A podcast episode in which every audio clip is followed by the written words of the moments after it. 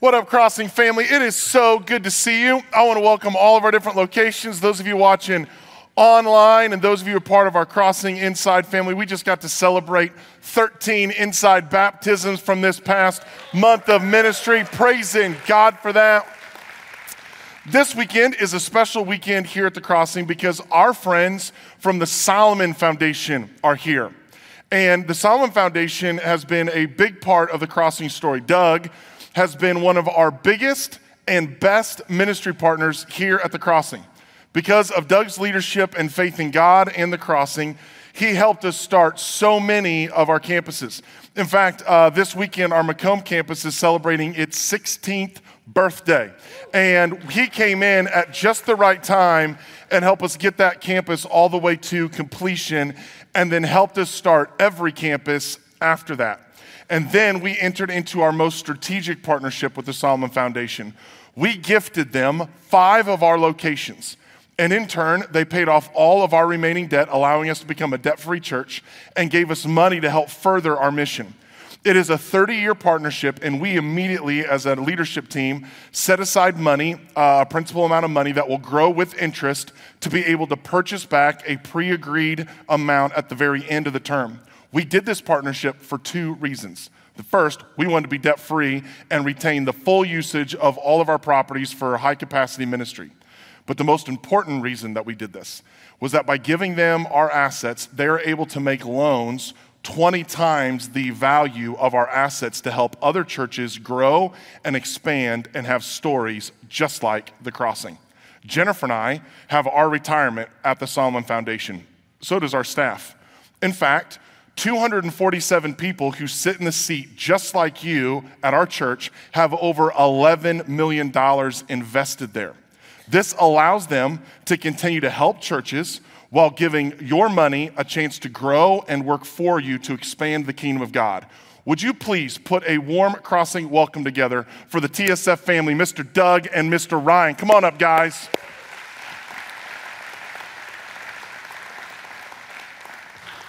This is special on so many fronts, which I know we'll get to in just a second. Come over here, Ryan. Or yeah, you come over here. Otherwise, well, otherwise, I'll be the Oreo. I'll be the, I'll be the cream. Okay. Uh, question, because there's a lot of people uh, paying attention to us, Doug. What is the Solomon Foundation? So the Solomon Foundation, Clayton, is what's called a church extension fund, which basically we're a not-for-profit. And what happens is people that sit in the chairs and pews of the Restoration Movement Christian Church and Church of Christ all across America can deposit money at Solomon Foundation, then we pool that money and we make loans to churches all over the United States and in Eastern Europe. So if somebody in our church was going, you know what, I want my money to work for me and work for God, how do they get involved with the Solomon Foundation? So it's real simple. We're based in Denver. You can go on our website, you can pick up some information from us this weekend. But basically, we offer certificates just like you would get at the bank. So a six month, one year, three year, five year, seven, or 10 year certificate that you can purchase. You get a good yield on that. And then again, that money is going to go help build churches. Now, um, uh, what has been the impact of the Solomon Foundation? Because this is going to blow your mind. Th- this is what motivates guys like Ryan and I every day. Yep. Okay? Here's the deal in over 13 years, we've helped over 600 churches. Wow. We took a snapshot of the church when we made them the loan. We took a snapshot today, and those 600 churches now have over 160,000 more people in church. Come on. But, but there's a but. That's not the best number. I know. Here it comes. Are you Come ready? on, give it to them. Those 600 churches have baptized over 65 thousand people. Come on. Absolutely awesome. Now, do you want to do it or you want, you, you talk about Ryan? Okay, so uh, the Solomon Foundation went on a national search uh, to find a new president. I serve as the CEO, and we decided we needed to find a younger person to come in and, and really help guide the organization forward. So we went on a national search, and this guy right here helped me a lot because he introduced me to Ryan. So the new president of the Solomon Foundation actually came from Macomb. He came from our church.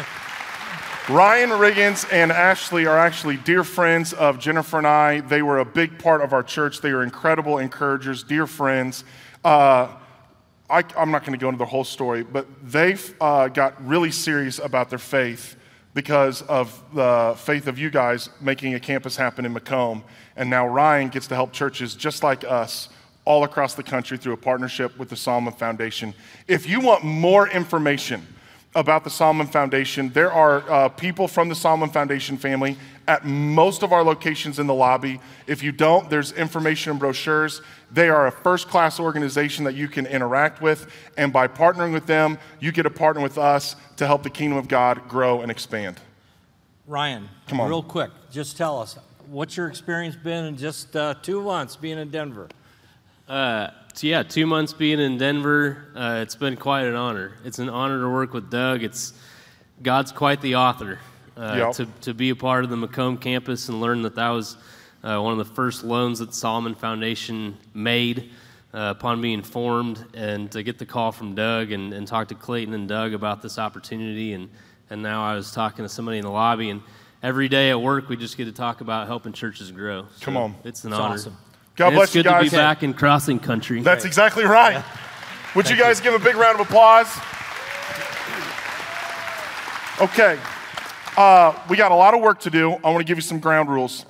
Um, I'm going to read my sermon.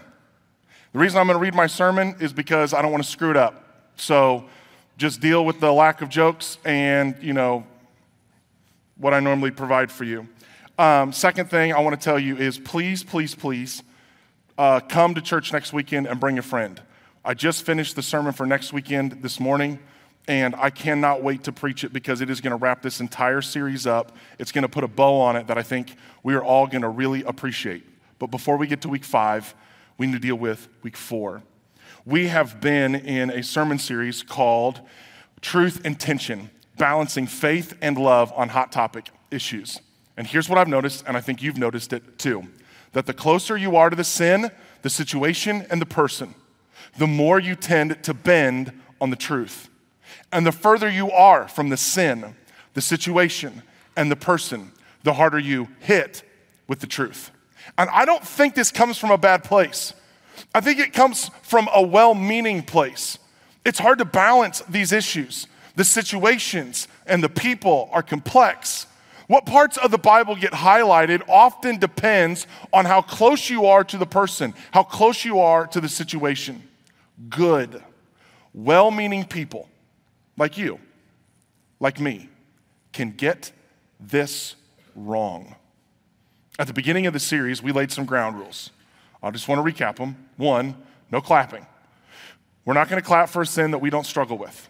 We preach the gospel every single week here at the crossing, and if we're not going to clap for the power of the cross, we're not going to clap for sin that put him there. Rule number two no emails.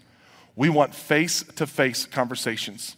Feel free to reach out via email, but I want you to know in advance that our response is going to find a time to get together and look at the whites of your eyes so you can see the whites of ours, so we can hear your tone and you can hear ours. We will get coffee, a meal, you pick it, our treat. Rule number three 1 Peter 3:15.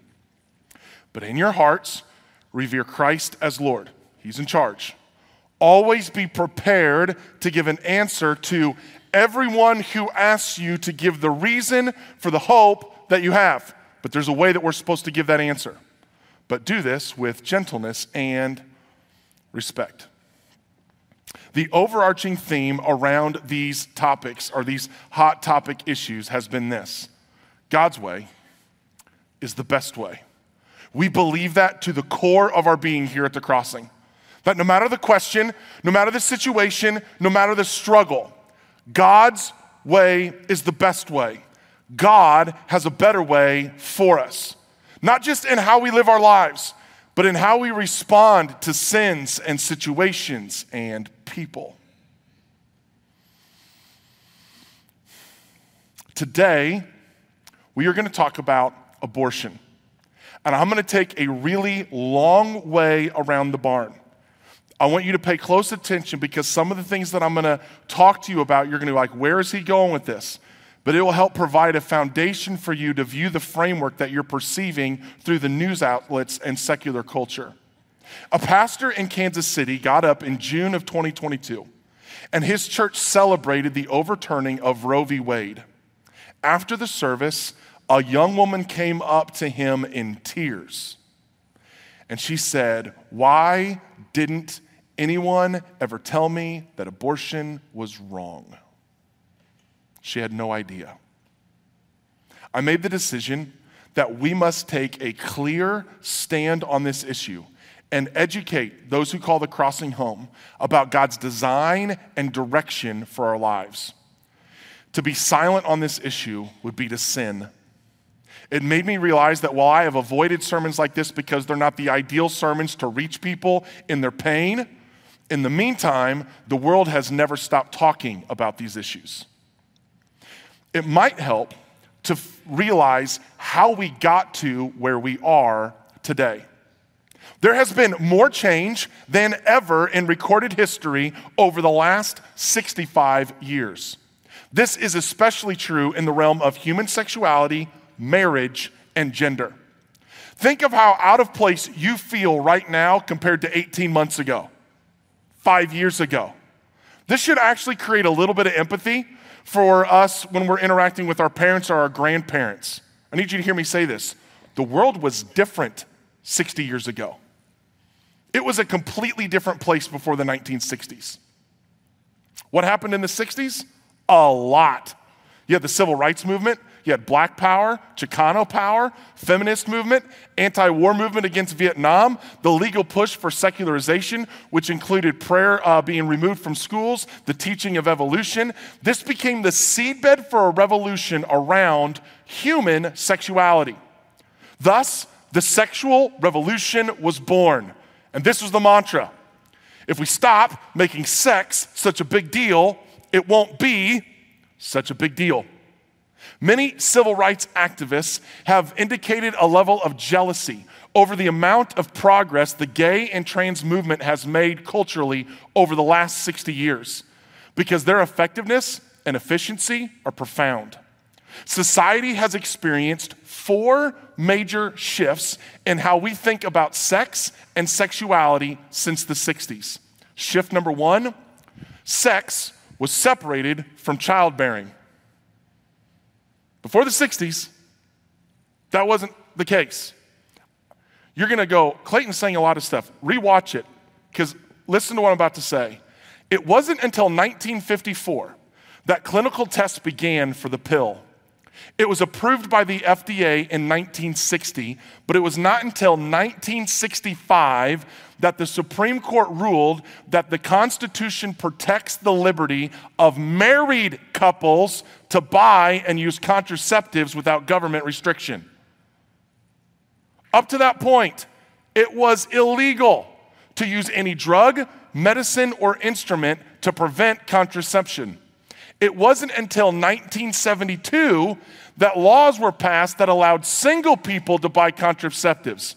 It was illegal for unmarried people to get contraceptives before 1972. Then, in 1973, Roe v. Wade ruled that the Constitution protects a woman's right to abortion.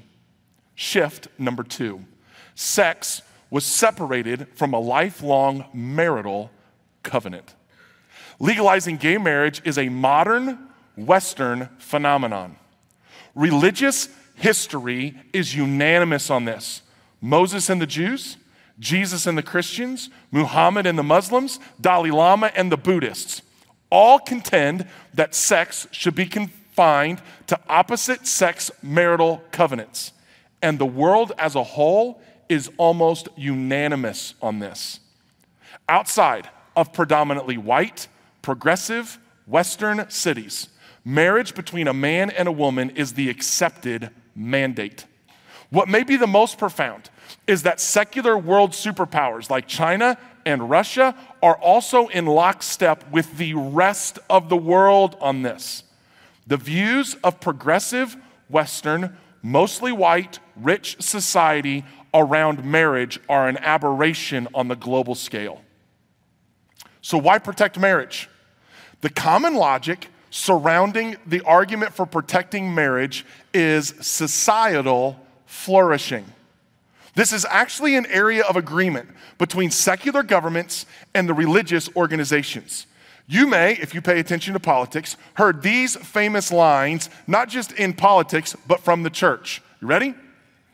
The healthy family is the backbone of a healthy society. Interestingly enough, they're right and have enormous data to back it up. History shows that societies flourish when marriages are strengthened and encouraged, sexual impulse restrained, and parents take responsibility for their children. All the teachers are like, preach. Study after study shows that the ideal child rearing environment is a biological mom and a biological dad, and it's not even close. This was actually the logic used around the creation of divorce law in America. It was decided that it was in the best interest of our collective future and the future of our children to do everything we can to keep parents together. Marriage laws and the benefits, along with divorce laws and the benefits, were designed to incentivize people to invest in their marriage and their family. That's why I'm so thankful we have a marriage retreat center and offering marriage help and ministries at many of our locations. A strong family impacts society positively on so many levels. However, sadly, over time, these benefits became to be viewed as promoting inequality more than social flourishing. The cultural message of today is that sex is no big deal. We have hookup culture, friends with benefits, Netflix and chill. We have entire apps and algorithms, websites, and social media platforms dedicated to propping it up. They don't just facilitate hookup culture, they have monetized it. Shift number three sex was separated from male female relationships. And shift number four all of this was framed up as moral progress. So, sex was separated from childbearing, sex was separated from a lifelong marital covenant, sex was separated from male female relationships, and it was all framed up as progress. And this is what became known as the sexual revolution. If we stop making sex such a big deal, it won't be such a big deal. The question we should probably ask 60 years later is were they right? Are we healthier sexually as a culture today than we were 60 years ago? And the evidence points to this being an impossible argument to make the meteoric rise of abortion, the invisible father epidemic in our culture, the explosion of the porn industry, the Me Too movement, body image issues and depression and mental health that are, that's being caused, all point to it didn't work. It wasn't good for us. Nancy Pearcey is a scholar at Houston Baptist University. And in her book, Love Thy Body, she suggests that there is one broken theory underneath the worldview of those today who are pro abortion, pro transgenderism, pro LGBT uh, rela- sexual relationships, and euthanasia. And the theory is personhood theory. And personhood theory answers this question What makes a human body a person? And some of you are going, that's a confusing statement. Track with me. Now, I'm going to use a phrase called upper story and lower story. Now, here at the crossing, we talk about the upper story, which is God's plan, and the lower story, which is our sinful reality. And so we've used those terms a lot here. She uses these exact same terms, but she is simply talking about uh, your body. So just kind of forget everything we've taught you about upper and lower story for you know the last 25 years, uh, just for this sermon to talk about your body. Okay, that's an agreement we have. Here's the upper story. The upper story is personhood, and the lower story is our physical bodies. Personhood theory divides humans into two parts their internal dispositions, which is their personhood, their upper story, and their physical bodies, their biology, the lower story. And then it teaches us to prioritize what our internal dispositions say over what our physical bodies say. You're going to want to hold on to that because it's going to help you understand a majority of the rest of my message. The result is that our internal dispositions become the basis for our human rights and our identity over our physical bodies. The upper story trumps the lower story. The authentic you is found in your personhood, not your biology, or an integration of both. This is what philosophers would call the fact value split. Uh, here's how this plays out. The Enlightenment in the 17th and 18th century contended that there are two parts to the human story the upper story and the lower story. The lower story has empirical science, and the upper story deals with morality and theology. And since the lower story can be tested with the scientific method, it resides in the realm of fact, while our morality resides in the realm of values. But you can't argue with facts, they're binding on everyone. But morals, values, those are subjective. And so they elevated the lower story. Then the Romantic movement took place at the turn of the 19th century, and they pushed back against the devaluation of the upper story. So these or thinkers swung the pendulum in the exact opposite direction. And they focused on questions about justice and freedom and morality and meaning. This is where a lot of the isms of our day came to be. This is where you get idealism, Marxism, existentialism, and postmodernism. Today, all of the tension that you and I feel is these two groups pushing back on one another. People are trying to figure out how to integrate the upper story and the lower story. Let me give you an example. That's why you can have a group of people screaming, trust the science, wear a mask and then at the same time saying, Who cares what bodily science says? You are whatever gender you feel like. What you see there is someone trying to harmonize the fact value split. They're trying to figure out what do I do with the upper story and the lower story? And in what situations does science win? And in what situations do my upper dispositions win? How does this play out with sex? Well, this is where the whole idea of sex isn't that big of a deal comes from. When the Bible says that a deep emotional, spiritual level, two people become one in the sex act, this is just simply regarded by them as not true. You don't have to make sex emotional if you don't want to. You don't have to make it spiritual if you don't want to. Just do what you want. If you want to have an open marriage, go ahead. If you want to have sex without marriage, go ahead. If you want to have lots of partners, go ahead. It's just sex, it's just pleasure. Do what feels right to you. But this again is a low view of the body. And people, you know this, are regularly hurt by and through sex. While schools may be incredibly smart to have sex education programs that point to the value of contraceptives and condoms, there is no contraceptive, there is no condom big enough for your heart. It just might be smart to teach alongside of that a biblical view of sex as an option for them to choose as well. A view that teaches that we should be careful, respectful of sex. And in doing so, we just might protect them from the emotional fallout that comes from a porn addiction, multiple partners, and abuse. Personhood theory might also give us insight onto why body image issues continue to rise in America. Billions spent each year on cosmetics, fitness, and surgery, not to mention what's spent on fashion with, fashion with slimming technology. Add to that special foods, minerals, and diets. The reason? People hate their real bodies.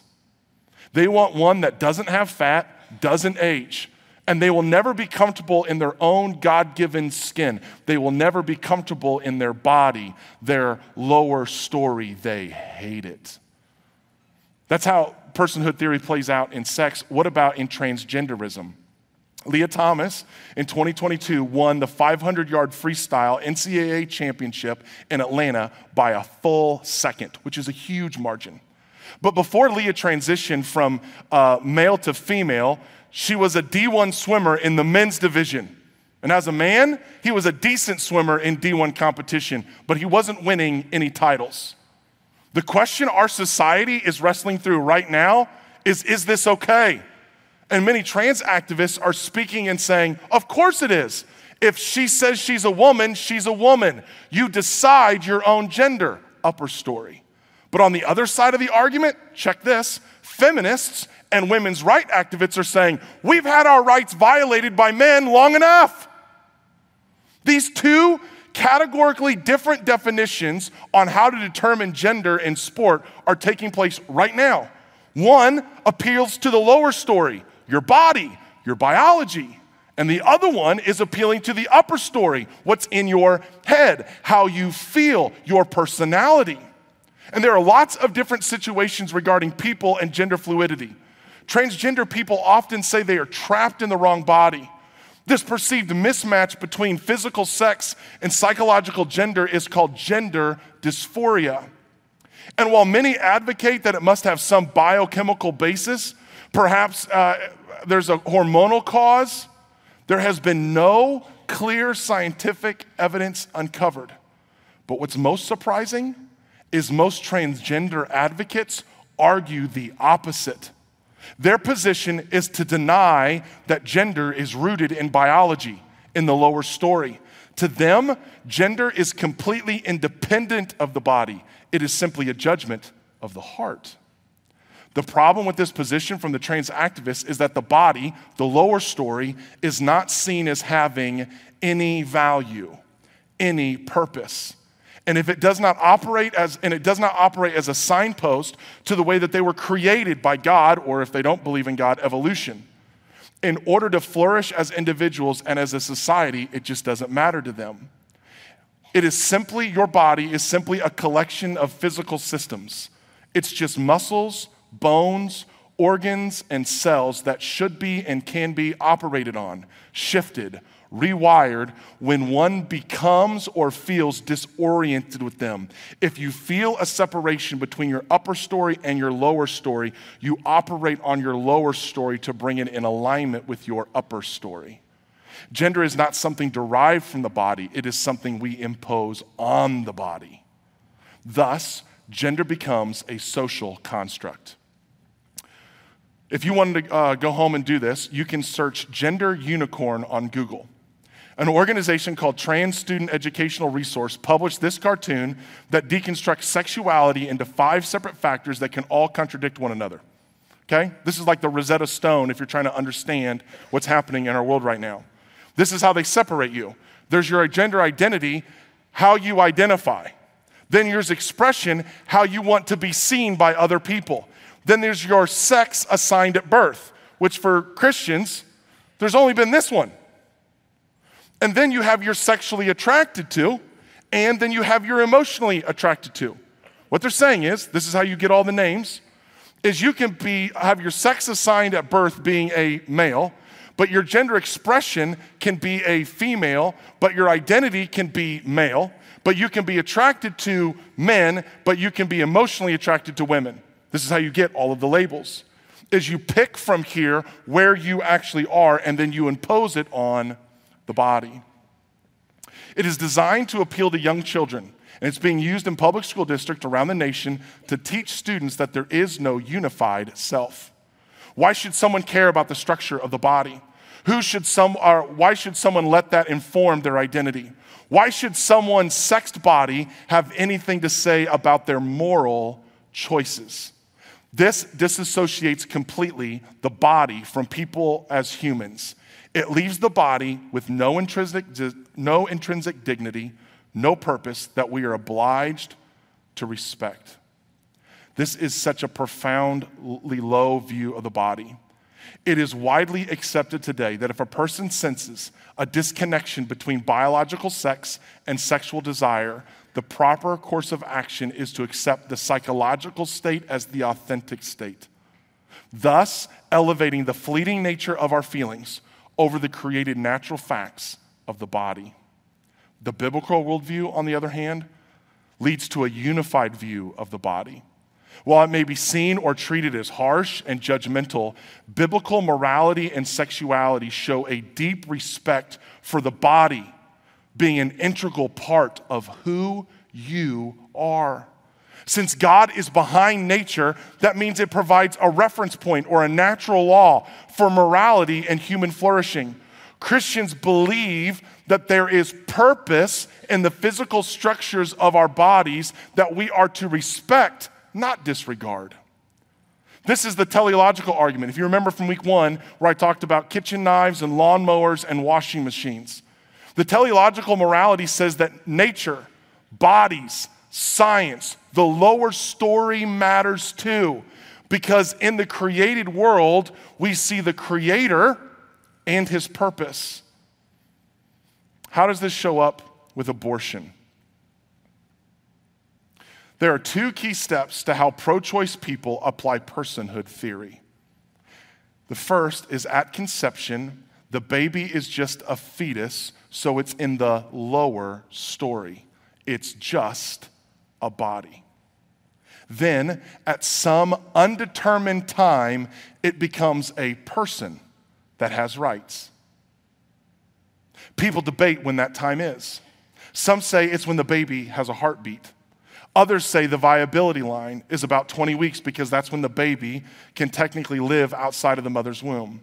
Some say it's not a person until it's born. Some philosophers suggest that we should allow abortion up to several days afterwards because it takes three days to see if the baby has certain deformities or disabilities.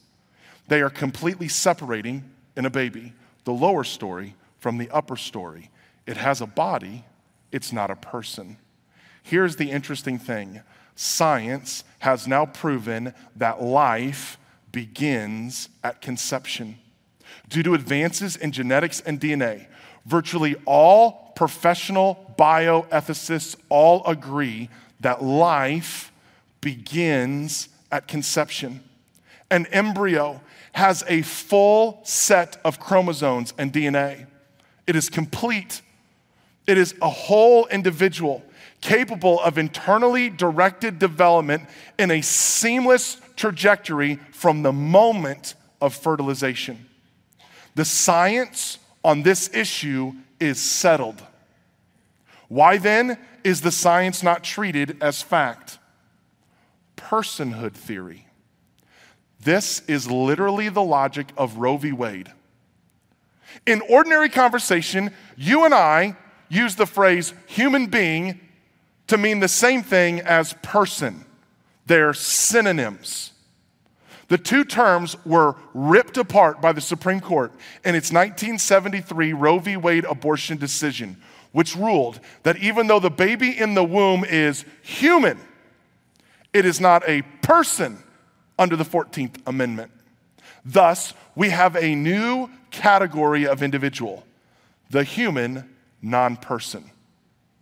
In fact, in the Supreme Court's ruling, Justice Harry Blackburn, or Blackmun asserted point blank the word person, as used in the 14th Amendment, does not include the unborn.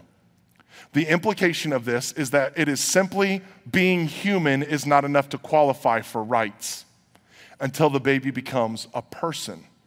It is a disposable piece of matter. It can be used for research, experiments, tinkered with genetically, harvested for organs, and then disposed of with other medical waste. Personhood theory promotes a very low view of the human body, which ultimately dehumanizes us all. Having a body is inherently or is not inherently valuable or worthy of life. This is the worldview that we're talking about. But biblical morality expresses a high view of the body. The biblical view of sexuality is not based on a few scattered verses, it's based on the teleological worldview that encourages people to live in accord with the physical design of their bodies. By respecting the body, the biblical ethic seeks to unite body and person. It heals self alienation over time. It creates integrity and wholeness. Our minds and emotions are brought in tune with our body. Christianity holds that both stories matter. The upper story of our souls matter and our inner life matters. However, it also holds that your body matters. In Genesis 1 26 through 31, the creation narrative unfolds. And through the inspiration of the Spirit, the Holy Spirit emphasizes a few things about humans. We are created in God's image. This is where the inherent dignity of every human being finds its origin.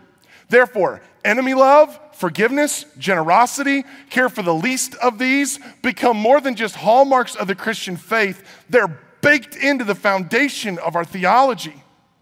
All of this and more are built upon the dignity of humankind because they were made in the image of God. They are not just image bearers of God, but they are children of God. And inside of this, we find our cultural mandate that we are to have dominion, a vocation to rule and reign and fill the earth. Out of this comes work and vocation, calling and career, government and ordered civilization. We were created with gender complementarity. Male and female, He created them. In fact, that verse is directly attached to the idea that humans were created in the image of God and are called to be fruitful and multiply and fill the earth, is part of it. And this is where the themes of and guardrails of marriage and sex and family are formed. And when God finished all of this, God saw everything he had made, and indeed it was very good. And there was evening and there was morning, the sixth day. The starting point of the human story proclaims the goodness of the material realm in our gendered bodies.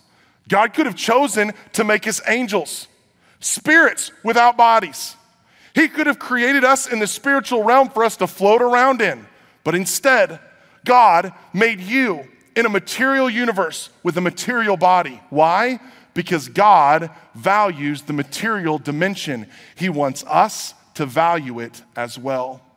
He values it so much that Jesus put a body on and came to earth on your behalf and on mine. And scripture tells us that one day, at the redemption of all things, will include our resurrected what? Bodies. God values both the upper story of your soul and the lower story of your body. The Bible clearly teaches that we are created by God and have value from the moment of conception. Psalm 139 says this For you created my inmost being, you knit me together in my mother's womb. I praise you because I am fearfully and wonderfully made. Your works are wonderful. I know that full well. At day 22, the brain and nervous system have been forming for several days, and the heart, it begins to beat. At day 40, the eyes and ears continue forming, and the hands and feet and legs are easily discerned. At week eight, the external genitalia start developing and within a week, the baby will be recognizable as a little boy or a little girl for parents to have a gender reveal party. At week 11, the baby's fingers begin moving independently and fingerprints have appeared. In baby girls, her tiny ovaries already contain all of the eggs she will ever produce, over 2 million of them. At week 12, she'll start sucking her thumb. At week 13, she will sense light and turn away from the bright light. At week 17, they hear sounds beyond the womb. No wonder John the Baptist leaped in his mother's womb when Mary arrived with the pregnant Jesus. Luke chapter 1 records the story. At that time, Mary, who's pregnant with Jesus, got ready and hurried to a town in the hill country of Judea, where she entered Zechariah's home and greeted Elizabeth. When Elizabeth heard Mary's greeting, the baby leaped in her womb, and Elizabeth was filled with the Holy Spirit. In a loud voice, she exclaimed, Blessed are you among women, and blessed is the child you will bear. But why am I so favored that the mother of my Lord should come to me? As soon as the sound of your greeting reached my ears, the baby in my womb leaped for joy. In the Mosaic law, the law of retribution is prescribed for a person who injures or kills an unborn child showing that the unborn child is viewed with the same dignity and value as one who has already been born. Exodus 21 records it like this If people are fighting and hit a pregnant woman, and she gives birth prematurely, but there is no serious injury, the offender must be fined whatever the woman's husband demands and the court allows. But if there is serious injury, you are to take life for life, eye for eye, tooth for tooth, hand for hand, foot for foot, burn for burn, wound for wound, bruise for bruise. Proverbs chapter 6 has even stronger language. There are six things the Lord hates, seven that are detestable to him haughty eyes, a lying tongue, and hands that shed innocent blood. A heart that devises wicked schemes, feet that are quick to rush into evil, a false witness who pours out lies, and a person who stirs up conflict in the community. To put in context the loss of innocent lives, I want to show you this graphic. If you were to go to Washington, D.C., and you were to go to the World War II Memorial, Memorial, which I would encourage you to do, you will be struck by the amount of lives that were lost in World War II. But this data only takes us to 2014. This is nine years old, and this is how many abortions have, been, have taken place, and this is how many were lost in the Second World War. There is a battle being waged, and the battle is this who counts as one of us? And there are those who are convinced that it is performative in nature. You have to be able to do certain things, whether it be feel or whether it be uh, feeling pain, or be a certain age, or have certain skills or cognitive abilities. Today, modern medicine is creating a genocide among those with chromosomal issues. Prenatal screenings and diagnostic tests are frequently performed to identify potential genetic disorders in developmental or developing babies. These flawed tests are then used to justify the termination of those who might have a disorder. Those who are uh, thought to have Down syndrome in Iceland are all aborted. 98% suspected of having Down syndrome have been aborted in Denmark, 90% in England, 77% in France, and 67% here in the United States of America, a nation that proposes to be under God are participating in a prenatal genocide against precious, innocent individuals. However, there is another worldview, a biblical one, a worldview that states that you were made by God and you were endowed. It's not performative. You were endowed your value by your Creator. It was given to you by Him. You were made by Him and you were made in His image. Your value is not based on how much money you make your color of your skin, your IQ, your athletic ability, and praise God, your BMI. You are stamped with the image of a God, and you are precious in His sight, and you are precious in the sight of anyone who claims to be a Jesus follower. Hear me.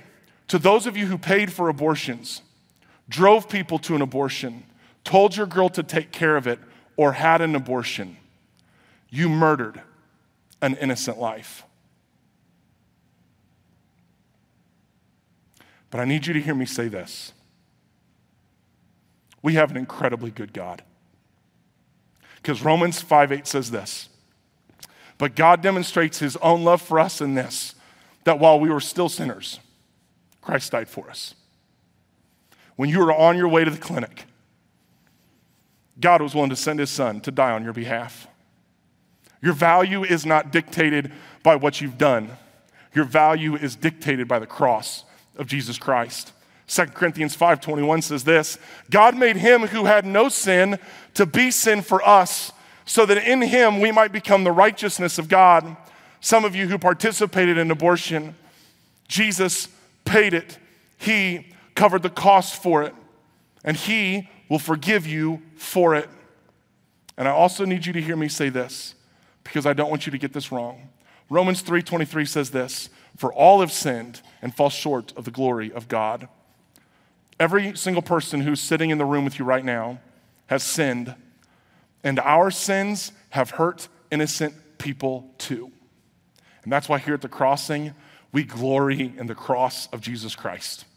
Because there is no sin God will not forgive, and there is no sinner our God will not save. And that is a gospel message that we proclaim. We're moving to a time of decision.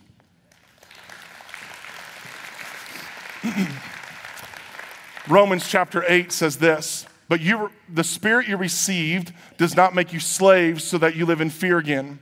Rather, the spirit you received brought about your adoption to sonship.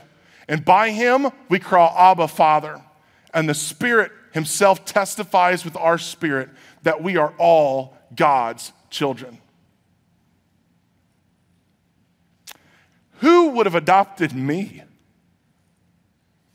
I don't know about you, but I would have passed on me. Too many problems, too many demons, too much pride, too much anger, too much impatience, too much lust, too much idolatry.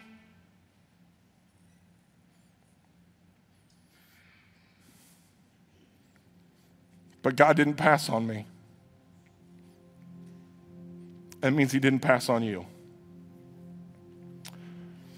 And if you're here today and you have never started an intimate personal relationship with Jesus Christ, I have such good news for you. You can have it. He is ready right now. He is not surprised by what you've done. He already paid for what you've done, and He paid for what you're going to do. There's no greater message. And if you want it, you can start it today. At your campus, at your location, in the room where you're watching this from, there's gonna be a staff member over by the baptistry and they'd love to talk to you and answer any of the questions. Or maybe you wanna turn to a person who came with, who brought you.